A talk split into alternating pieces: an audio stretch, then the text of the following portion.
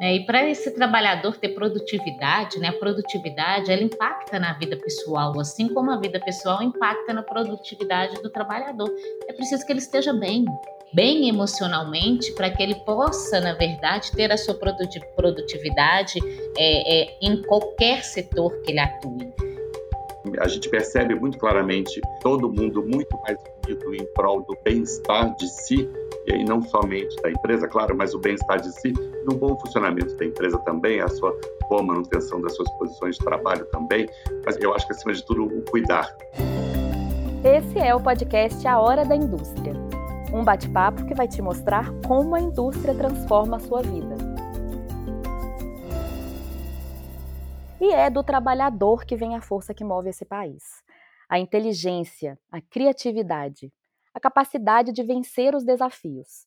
E os últimos tempos têm sido muito desafiadores para todos nós, né? Diante dos obstáculos trazidos pela pandemia, os trabalhadores da indústria seguiram firmes na fabricação de produtos essenciais para a sociedade, como alimentos, medicamentos, energia e combustíveis. São milhões de trabalhadores que continuam garantindo o abastecimento do país, adaptando-se a novas maneiras de executar suas funções dentro das fábricas ou em home office.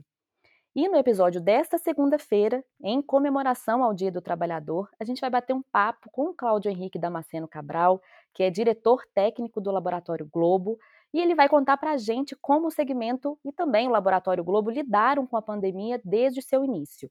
Ei, Cláudio. Ei, tudo bom? Tudo bem, seja muito bem-vindo. Muito obrigado, muito obrigado. Gostaria de agradecer à FIENG pelo convite, e da gente poder dividir um pouquinho a experiência da gente nesse ano um pouco difícil, mas que todos tivemos que nos adaptar para que conseguimos cumprir o nosso papel também social junto ao, ao, nosso país. A gente vai bater um papo também com a Flávia Bento, que é coordenadora da área de educação do SESI, e ela vai contar para a gente sobre os desafios enfrentados na adaptação ao home office, principalmente na preparação dos professores da rede de escolas SESI. Ei, Flávia. Ei, gente, tudo bem? Prazer imenso estar aqui hoje batendo um papo com vocês. Cláudio, agradeço pelo convite, né? Falar um pouquinho sobre esses desafios aí que vivenciamos desde 2020, complexo, mas ao mesmo tempo de muito aprendizado também, né? Eu acho que isso também vale ressaltar. Sejam muito bem-vindos ao podcast A Hora da Indústria, pessoal. E você que está aí escutando esse episódio, já aproveita e já segue o podcast para acompanhar os temas que a gente vai trazer por aqui. Dessa temporada a gente vai falar sobre economia, sobre sustentabilidade, empreendedorismo, sobre inovação, educação e muito mais sobre temas que influenciam a sua vida. Cláudio, Flávia, eu queria que vocês compartilhassem com a gente um pouquinho sobre como foi esse último ano em que a gente enfrentou aí a pandemia da Covid-19. Cláudio, você é diretor técnico do Laboratório Globo. Como que foi o enfrentamento dessa pandemia no laboratório? Realmente acho que o mundo inteiro, qualquer empresa, em qualquer local do mundo, teve que entender um pouco o cenário e procurar encontrar soluções para se adaptar. Então, o laboratório é um laboratório farmacêutico, que fabrica medicamentos é, que são parte de uso essencial para a promoção da saúde. Ah, então, nossa preocupação primária, quando ah, ainda nem a pandemia era declarada, declarada já na segunda quinzena de março de 2020, então, um pouco anterior, nossa preocupação maior foi a aquisição de insumos para conseguir garantir a, a continuidade da produção de medicamentos, uh, produzimos medicamentos, inclusive hospitalares, uh, e, e, e não permitir que acontecesse alguma parada durante esse período. Você estava me contando, Cláudio, que por ser um laboratório, né, vocês já seguiam medidas muito sérias, né, de, de segurança. E aí eu queria saber como que vocês se adaptaram nesse sentido, se teve algo mais que vocês fizeram e como também que vocês prepararam os funcionários. Então, para os ambientes produtivos, a gente já trabalhava com EPCs, equipamentos de proteção coletiva, ou equipamentos de proteção individual, que já permitia o distanciamento uh, dos funcionários entre si e que uh, inibiriam qualquer possível contágio intrafuncionário. Mas nós tínhamos que pensar em outros ambientes, né? é, o que poderia ser feito com uma área de lazer, o que poderia ser feito com um refeitório, o que poderia ser feito com o transporte que a empresa dispõe para os seus funcionários. enfim, é, o que poderia ser feito para algum caso de suspeitas que surgissem e o que poderia ser feito para aqueles funcionários que de alguma maneira poderiam representar um risco estando fora de um isolamento social completo, como imunodeprimidos ou as grávidas ou os mais de 60. Isso tudo no sentido de manter, né, todos os trabalhadores trabalhando, né? Manter os trabalhadores trabalhando, manter a integridade da saúde física e mental desses trabalhadores, de seus familiares, saberem que estão atuando, mas estão atuando com segurança. E, e sim, e, e proteger todo, todo e qualquer funcionário que pudesse representar algum risco em sendo contaminado. E todos os funcionários continuaram trabalhando em loco, né, Cláudia? A gente está falando de um laboratório, né? Sim, é difícil a gente pensar de home office. Somos uma, uma empresa de aproximadamente 400 funcionários, a maior parte está ligada à operação, ou seja, fabricação, controle de qualidade, almoxarifados, e temos uma parte administrativa. Com o administrativo era um pouco mais simples de se pensar em home office. E a gente fala um pouco mais simples, mas que traz a complexidade, acredito que a Flávia também vai colocar a sua experiência, mas é que você para colocar alguém de home office, você tem que deixar um computador na casa do funcionário com acesso à rede, com as garantias protetivas de não invasão dessa rede já que a gente lida com documentação sigilosa da empresa, então, que, que, que menciona, por exemplo, com, como se fabricar aquele medicamento, como se desenvolver aquele medicamento, todas as informações de registro e troca de informações junto à Agência Nacional de Vigilância Sanitária, enfim, é, colocar um funcionário em casa, é, é, pensar como que a, a, internet dele e como que o acesso dele à rede vai ser feito de uma maneira que não traga prejuízo ao negócio. Com certeza. A Flávia vai ter muito para compartilhar, né, Flávia, com relação a isso. Com certeza. Muita, muita história, digamos assim, também, né, gente, nesse um ano, mais de um ano aí, em relação a esse momento que estamos vivendo é, e que, diferente do Cláudio, os professores estão 100% em casa, né, trabalhando aí remotamente. Gente, eu queria fazer um, um, um adendo, assim, é, que realmente a gente vem falando aqui no podcast A Hora da Indústria sobre como a indústria é essencial. Eu lembrei disso é, pela fala do Cláudio. É, eu acho que a gente nunca percebeu tão claramente, né, essa conexão entre o funcionamento da indústria e o bem-estar do cidadão. Quer dizer, se a indústria para, a sociedade vai ficar desabastecida, né? Isso aconteceu algumas vezes. E a FIENG tem uma atuação muito importante junto ao governo estadual como, por exemplo, durante essa onda roxa, a FENG conseguiu, junto ao governo estadual, a expansão do conceito da cadeia produtiva, ou seja, não é só o segmento industrial específico que está liberado que deve ser considerado essencial e prioritário, porque a gente está falando de uma cadeia produtiva, né? Acho que talvez o Cláudio possa comentar um pouco sobre isso, quando você falou lá no início, né, do, do principal receio no início foi vocês é, não receberem os insumos que vocês precisavam, né? Isso em uma questão mundial, né? Então, como que foi isso? A nossa preocupação primária ali, ainda não, não falamos num contexto de uma pandemia, então era realmente manter a, a, a empresa abastecida para alguns meses. É, eu acredito que todos têm em sua memória que, bem no início do processo, todo mundo imaginava que em um, dois, três meses estaríamos com o assunto resolvido. É, se falava, quando se declarou a pandemia na segunda quinzena de maio, de março do ano passado, se falava de talvez até maio, junho, estávamos com o número de casos já baixos e, e, estamos vivendo ainda em 2021, um ano depois, os piores momentos da pandemia, com o maior número de óbitos, maior número de casos. Então, não, é, é, é, foi um processo de aprendizado constante, dia a dia, um, um, novo aprendizado de como lidar. Mas sim, naquele momento, sim, a preocupação é, primária foi o atendimento em termos de aquisição de insumos, e tínhamos alguns medicamentos que poderiam ser utilizados de suporte, é, não temos nenhum tratamento específico para a Covid-19, mas a gente ter algum tipo de é, medicamento de tratamento de suporte. É, tínhamos, por exemplo, a azitromicina, e, e, que é um medicamento que tem sido bastante utilizado desde então, e, e com, como suporte. E, e, esse medicamento estava dependendo ainda de uma aprovação final da agência. Então, também como o laboratório é, faz o link com a agência de vigilância sanitária, como que ele propõe o cumprimento rápido do que é necessário para poder o registro ser mais rapidamente definido. E, e, conseguimos, com bastante sucesso, que todas essas ações pudessem ser planejadas de uma maneira muito rápida e, e muitas vezes usando feeling mesmo, usando a nossa experiência, o nosso sentimento de como que as coisas poderiam funcionar bem já que não tínhamos vivência parecida. Eu, eu, por exemplo, atuo no mercado há 30 anos e a gente não vivenciou nada, nada parecido com o que a gente vem vivenciando nesse último ano e pouco.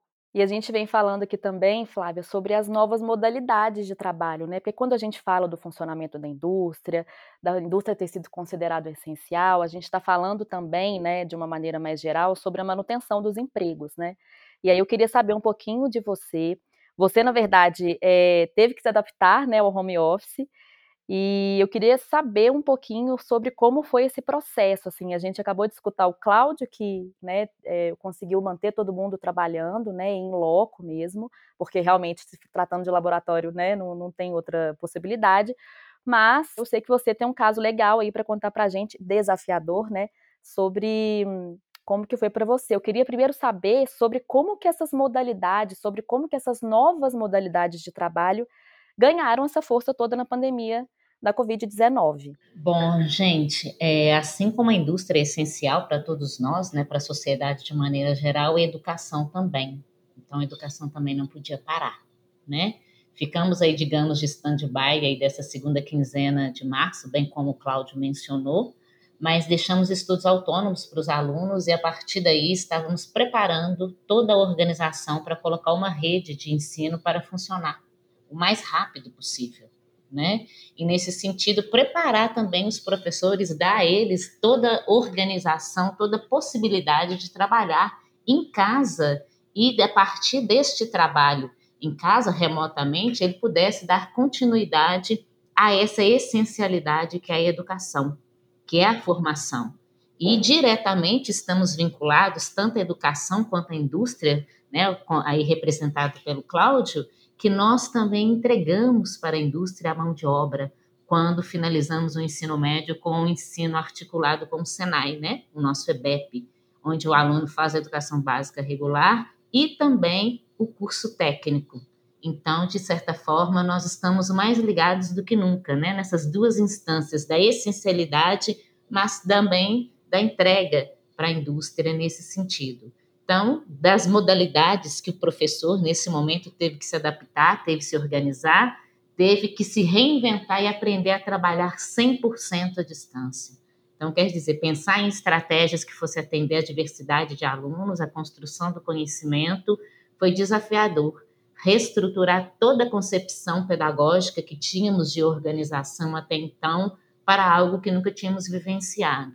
Então, o nosso planejamento de longo e médio prazo se tornou de curtíssimo para que vivêssemos a cada semana né, uma experiência e assim pudéssemos mudar o percurso, mudar os direcionamentos para que tivéssemos uma produtividade pedagógica e levar o que a gente tem de melhor enquanto SES Educação que é a construção do conhecimento dos nossos alunos. Então, foi desafiador para todos nós, sem dúvida alguma, né? Muito complexo esse cenário, que aí o Cláudio está falando da indústria que não para, do presencial ali, né? Da linha de produção, e é que a gente está falando simplesmente só de pessoas, né? A gente está lidando só de pessoas para pessoas, né? No intuito aí de ambos, tanto o aluno do outro lado da tela pudesse se oportunizar é, de maneira remota nessa modalidade a construção do conhecimento. Então foi muito desafiador para a gente.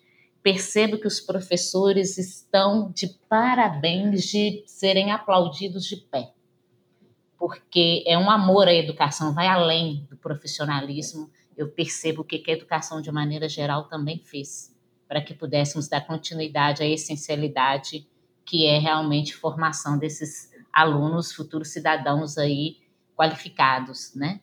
Eu acho que, que foi meio esse, esse percurso que nós tivemos até então. O Flávia, eu fico imaginando aqui, é, as escolas foram muito, em geral, né, foram muito impactadas, né? Acho que todo todo o setor foi um pouco com essas, essas fases da pandemia, né? Agora essa onda roxa, então é, a gente estava até comentando lá no início, né, que eu sempre falo isso aqui no podcast, na verdade, que a gente não esperava, né, gente, que fosse. A gente está em quase maio aí de 2021. Acho que ninguém esperava que fosse durar tudo isso, né? E a gente teve muitas fases, né, da pandemia. E as escolas sentiram muito isso, os professores também. Então, é, eu fico imaginando como que foi também preparar esses professores, sabe? Agora a gente já tem aí um ano e meio, né, de, de histórico para falar, mas no início, principalmente, como que foi isso? Gente, foi muito complexo, né? Eu falo assim, é, ninguém sabia lidar com aquela situação né, nesse momento, então eram os pais que não sabiam lidar com o filho em casa, o que fazer, meu filho não dá conta de acompanhar, o professor que às vezes não ainda se adaptou à melhor estratégia pedagógica de vivenciar isso com o aluno, e aí nós fomos apoiando essa rede. Né? Nós fomos construindo estratégias, construindo documentos norteadores para que estivéssemos na mesma página aí em relação a algumas estratégias, gravação de aulas, questões técnicas mesmo, que contribuísse com o professor nesse cenário, organizações, novas organizações pedagógicas, novos documentos norteadores e muito a importância da escuta né? Ouvir o professor, ouvir os gerentes de unidade, ouvir os pedagogos, ouvir pais que entravam em contato conosco aqui diretamente na gerência de educação para questionar alguns pontos e ao ouvi-los sabíamos que era necessário mudar a rota, né? Aprimorar as ações, mudar quando necessário e fomos vivendo assim e fazendo alinhamentos constantes a partir da escuta, do que íamos criando, né, ganhando experiência, realinhamentos, mudando a rota e fomos gerando e aprendendo, gerando e aprendendo. Hoje eu falo que nós é, ainda não somos vencedores porque tem um próximo desafio que é a retomada dessas aulas de maneira gradativa. Começaremos a enfrentar um novo desafio em relação à educação nesse cenário, porque estamos voltando, mas não voltando 100%. Então, eu tenho que aprender a lidar com algum, com um grupo de alunos na escola e um grupo de alunos em casa, né? Então, quer dizer, é outra forma de aprendizagem para o professor agora, né? É, ele tem que lidar com as duas situações. E aí perpassa pelos medos, pelos anseios, pelas perdas, a questão emocional impacta nesse cenário como um todo. Muitos alunos perderam parentes, pais, avós. Então, é, é, é na verdade, é uma mescla de sentimentos, de profissionalismo que está à frente disso. Então, iniciamos aí agora mais um desafio perante a educação, que é a retomada gradativa aí do presencial. E já começamos. Que bom, que bom. Você até falou agora sobre saúde mental, né? É, o lado emocional disso tudo, né? A gente até recebeu aqui uma psicóloga do SESI e ela falou sobre isso também, porque o SESI tem muitas frentes, né? E ela contou sobre como que o SESI também faz essa dá esse auxílio, né, de como preparar os funcionários também, né, é, para ter uma saúde mental, para conseguir, para tentar manter uma saúde mental nesse tempo de pandemia. Agora eu fiquei, quantos professores são no, no SESI? Hoje uma média de 960 professores que atuam conosco e 400 funcionários do, do laboratório, né, Cláudio? Exatamente, 400 funcionários. É, e, e o, eu acho que tem em comum aí são realmente as estratégias para manutenção desses trabalhos, né, gente? De um lado, no, em chão de fábrica, né, em loco, e do outro, home office, né? Sem dúvida, Yara, como a Flávia bem colocou, no, no Repara, aliás, Flávia, parabéns pelo trabalho que você sempre faz, eu tenho uma filha professora, então, tenho muito orgulho da gente poder estar atuando de alguma maneira com saúde e educação tão importante para o nosso país. Mas, sim, era um preparo muito grande, é, como, como, eu cheguei a mencionar um pouco antes, a gente se preocupar com alguma questão, por exemplo, inabilitar áreas de lazer durante um tempo. É, não seria o adequado a gente manter uma área que permite uma proximidade tão grande de funcionários. Uh, ainda que o lazer faça parte também da vida, mas a gente achou melhor por inabilitar uh, ampliar o refeitório para poder ter um bom distanciamento entre o, os funcionários durante as refeições, uh, inserir práticas uh, que não tínhamos costume, como, por exemplo, o uso eh, de, de, luva para o pegador no, no refeitório, enfim, um distanciamento maior na hora de servir, na hora de sentar, com mesa sim, mesa não, local sim, local não, enfim, com uma série de ações, é, é, dispor mais ônibus para, o transporte, para poder limitar um número máximo de funcionários por transporte, uh, isolar aqueles que representavam qualquer tipo de risco, é, realmente. E como a gente falou aqui um pouco também, a questão de dar um suporte à saúde mental. É, quando a pandemia foi declarada, a primeira coisa que a empresa fez foi parar por uma hora a produção inteira e, e, fomos bater um papo com todos. Eu acho que era muito bom a gente entender o nosso papel social também, de ajudar todo mundo a se conscientizar dos cuidados que precisam ser feitos, não só no seu, nós somos extensão da, da, parte da vida deles, então eles têm uma vida comum, eles andam de moto, de carro, eles namoram sem vida de casado, eles vão vão a shopping, mercado, etc. Enfim, vivem suas vidas. Então, de como que a gente poderia de alguma maneira fazer o nosso papel social de prover também é, algumas orientações que a Organização Mundial de Saúde já trazia, que a nossa Secretaria do Estado de Saúde já fazia também. E de ajudar, de alguma maneira, a promover e disseminar um pouco mais e ajudar a culturar a questão dos cuidados para com o Covid-19. Obrigada, Cláudio, sobre o que você falou da educação. A sua filha também está atuando, então você também está aí próximo a esse cenário que a gente está vivendo. É, com certeza, a gente, tanto aqui na FIENG, tivemos um espaço para que isso acontecesse com relação a, a, ao trabalhador aqui dentro. É, temos aí esse atendimento realmente também que a FIENG está proporcionando a, aos empregados com relação ao atendimento, né?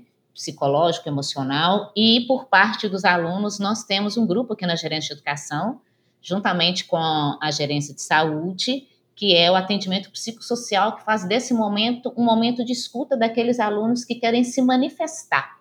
Os angustiados, com uma ansiedade maior, e às vezes quer falar com alguém sobre aquilo que está vivendo, para que haja, na verdade, às vezes, uma conversa que possa contribuir com aquela sensação que ele esteja sentindo naquele momento e, consequentemente, ter um, um, uma produtividade melhor né, em relação não só as questões pedagógicas, mas até pessoal também. Então, esse atendimento psicossocial, nós temos uma psicóloga aqui da gerente de educação atuando junto com as assistentes sociais. A gente faz uma escuta, às vezes é uma escuta, gente, que esse aluno precisa, né? E por meio dessa escuta, quando a gente percebe algo mais significativo, que merece uma atenção maior, a gente aciona a família. Então, quer dizer, a gente também está lidando com todo esse cenário, cuidando desse emocional também, tanto dos funcionários quanto dos alunos, com um momento de escuta, para que esse impacto de tudo que estamos vivendo, se possível, seja menor, né? Tentando amenizar um pouco todo esse cenário e que a gente possa prosseguir claro, nesse novo mundo com novas estratégias e novas vivências. É, a gente começou o episódio falando sobre é, o Dia do Trabalhador, né, em comemoração ao Dia do Trabalhador e não tem como a gente, a gente sempre fala de saúde mental aqui no episódio, a gente, porque uma coisa está ligada à outra, né? Não tem muito como. Assim, a gente está falando de trabalho, de trabalho numa época de pandemia, de muita gente que ficou sem trabalho, de muita gente que teve que se adaptar ao home office, de muita gente que perdeu, né? É, familiares. Então, assim, uma coisa está ligada à outra. Acho que a gente nunca, na verdade, falou tanto sobre trabalho, né, gente? Foi um ano muito intenso para todos nós. Então, é, como eu disse, também não esquecendo daqueles que perderam seus empregos, né? Fica aqui a torcida, né, para que as oportunidades sigam cada vez maiores e que todos possam comemorar o Dia do Trabalhador trabalhando, né, gente? É, e para esse trabalhador ter produtividade, né, a produtividade ela impacta na vida pessoal, assim como a vida pessoal impacta na produtividade do trabalhador. É preciso que ele esteja bem, bem emocionalmente, para que ele possa, na verdade, ter a sua produtividade é, é, em qualquer setor que ele atue. Então, é, a saúde mental hoje ela é o carro-chefe nesse cenário. E então, qualquer empresa, né, como o Cláudio mesmo mencionou, todos nós estamos fazendo de tudo para, de certa forma, cuidarmos um do outro, para que possamos prosseguir da melhor forma. Né? Então, o trabalhador hoje, ele tem todo apoio técnico, né, todas as orientações, toda a oportunidade em, no que ele faz, na sua função, mas qualquer empresa, nesse momento, também está pensando né? Já se pensava antes, mas agora mais do que nunca, de cuidar desse emocional do trabalhador, né?